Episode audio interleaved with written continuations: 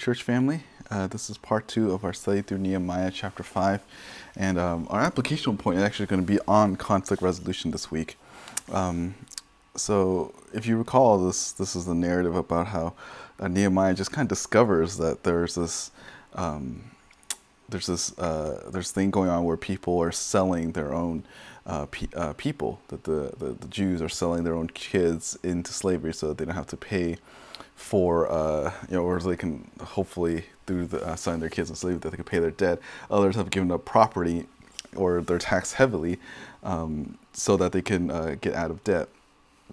And um, there's just certain realities when it comes to ministry, and that there is going to be conflict. And um, in fact, if I was to kind of outline our, our study throughout this week, um, I'll just start with like uh, the first point being just the reality of conflict the reality of conflict.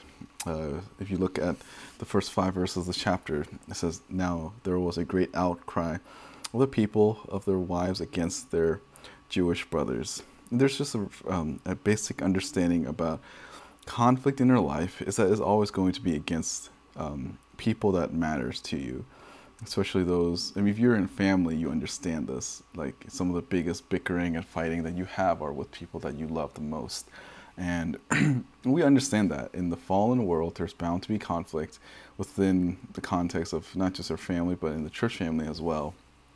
But uh, there is going to be um, ways in which we can solve issues in our lives. Um, conflict is is a lot of times it's a spiritual issue that leads to some sort of practical thing, um, and we have to understand that when when other people are struggling with some sort of sin, sometimes it's like an ex- you see it like tangibly on the outside of their life, um, but some but it's all it's always rooted in some sort of uh, sin inside. There's always a, some sort of spiritual deficit that that makes them that allows you to see what's going on outside, right? Like if you see someone that has uh, all this outbursts of anger, um, that's the that's the outward action of something that's going on inside, and um, Nehemiah does that here. He confronts them or he will confront them on their spiritual issue, but it's, it's manifesting itself in terms of the things that they, in the way that they treat each other. Um, they obviously have forgotten what God has expected of them in the way that they will treat each other,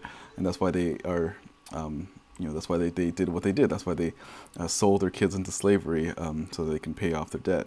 Um, and, that, and again, that's slavery not even to Gentiles, but to one another um, in hopes that like some of the rich neighbors can, uh, the rich Jewish neighbors can help you know get the poor Jewish people out of debt. Uh, and and this is again it becomes a spiritual issue, and I think this is where Nehemiah understands that. As as we looking through as we're reading through this, as walking through this verse, so verse they're bringing up all of their issues to Nehemiah. And each of them, some of them are like. Um, like things that are beyond their control. Sometimes there's conflict in that way.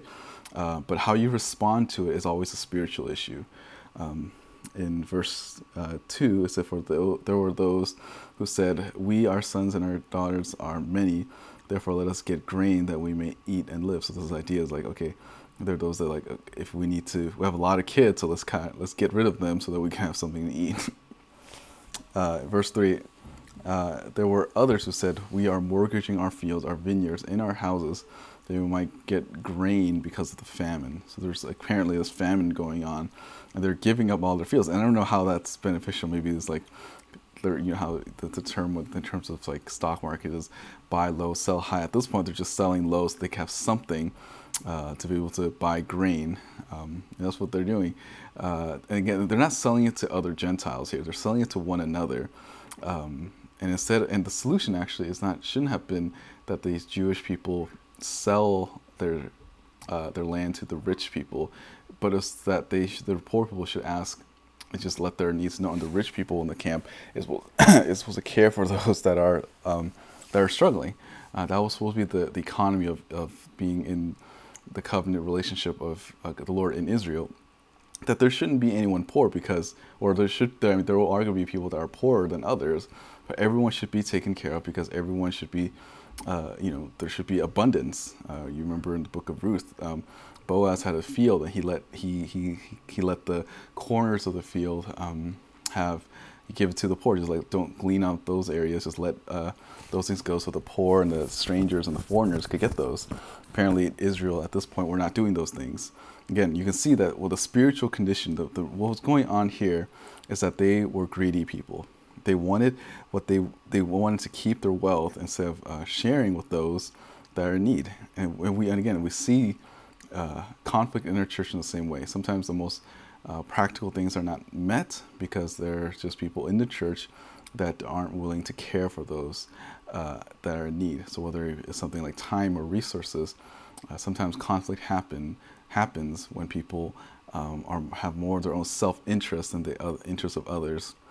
Uh, conflict always comes from a forgetfulness of God's word. Again, these people have rules and regulation against this type of thing, but they ignore those things so that the uh, you know so that the rich can get richer and the poor can get are being made poor because of it.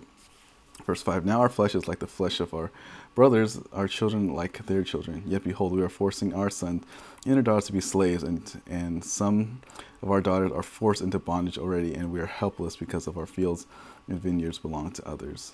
Um, so, actually, verse 4, I skipped verse 4 a little bit, but verse 4 speaks that some of them had to borrow money for this king's tax on their fields and vineyards. So, some people had to get rid of their vineyards. Some people that have vineyards that didn't want to get rid of it decided to borrow from other people instead of uh, just uh, giving. So instead of like uh, asking for help, and then the, the those that are able to come alongside to help, um, they decide to uh, borrow money. Again, Nehemiah sees all those that are uh, that are able to help and not help as something that's offensive.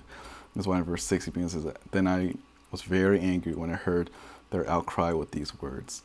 Um, uh, people that are dealing with conflict or in conflict, you have to understand conflict is very messy. It is never um, easy to deal with. In fact, the first five verses just it seems like some of these are like not even related. These different issues. There's a famine going on.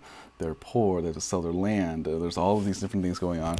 And he sees the fact that the re- that these people they see their sin as some sort of practical problem, but they don't see that their solution were spiritual solutions. Um, and the, and their and what drives their spiritual solutions will be the their un, be, it's supposed to be their understanding of scripture because in again Leviticus 25 as well as Deuteronomy and um, yeah Deuteronomy they, they there's these guidelines and expectations on how the Jews are supposed to treat each other uh, when they're in the land. Uh, forgiving debt is one of those attributes that they're supposed to do.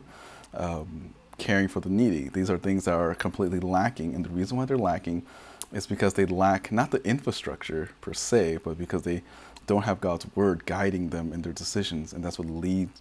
That's what led to all the conflict that you see in the first five verses. Understand that's actually how our conflicts in our church as well. In in any conflict in our church or our church, any church that we're part of, it always begins when people forget God's word. You know, when you speak unkindly, or when you're overly critical, or when you um, don't follow through what you say all these things are just outworkings of what's going on inside. And, you know, conflict will happen. Uh, and so the solution is always found in the Word of God. God's Word has everything pertaining to life of godliness. So therefore, we need to be able to search the Scriptures and figure out how we're supposed to root out those sins using not just the not worldly ideas, but we root out our sin from the Bible. We use God's Word to be able to confront sin you know, one of the great joys of uh, seeing the progress of our church is that there's this growth and desire to learn more about biblical counseling. And you'll understand that biblical counseling, it operates off of the Bible. You use the Bible, and it's like obvious, like you use the Bible in such a way that's supposed to help you refine your walk with the Lord. It's supposed to cut off sin in your life. And oftentimes, I think the reason why biblical counseling exists today is because people just don't know their Bibles. They don't know their Bibles, so there's conflict in the church. There's conflict in their marriages. There's conflict in the parenting and every little thing. It's because they don't know God's word, or if they know it, they don't know how to think deeply about God's word so they could apply to certain situations. And just like back then when the Israelites forgotten God's word and there's conflict between each other, so it is with us. When we forget God's word, it will not take long before God, um, there's going to be conflict between us. Um, and I hope that as we uh, you know, we, as we think about conflict in our life, whether it's conflict that you're in, currently engaging with one another, that you try to think not just the, the, the practical solution, though that's part of it, but you want to evaluate why am I feeling this way? And you have to think through it biblically. Why am I angry towards this person? Why am I jealous of this person? Why am I bitter towards this person? There's a biblical answer to all of those things. And the solution, again, is to apply the Word of God in your life. And uh, I trust that as you understand what conflict is in your life and with one another, that you'll lead to the next point, which is um, confronting uh, or, or, or, confrontation, confronting sin in our life. And we'll look at that tomorrow. I hope that this is helpful. Take care and have a good day.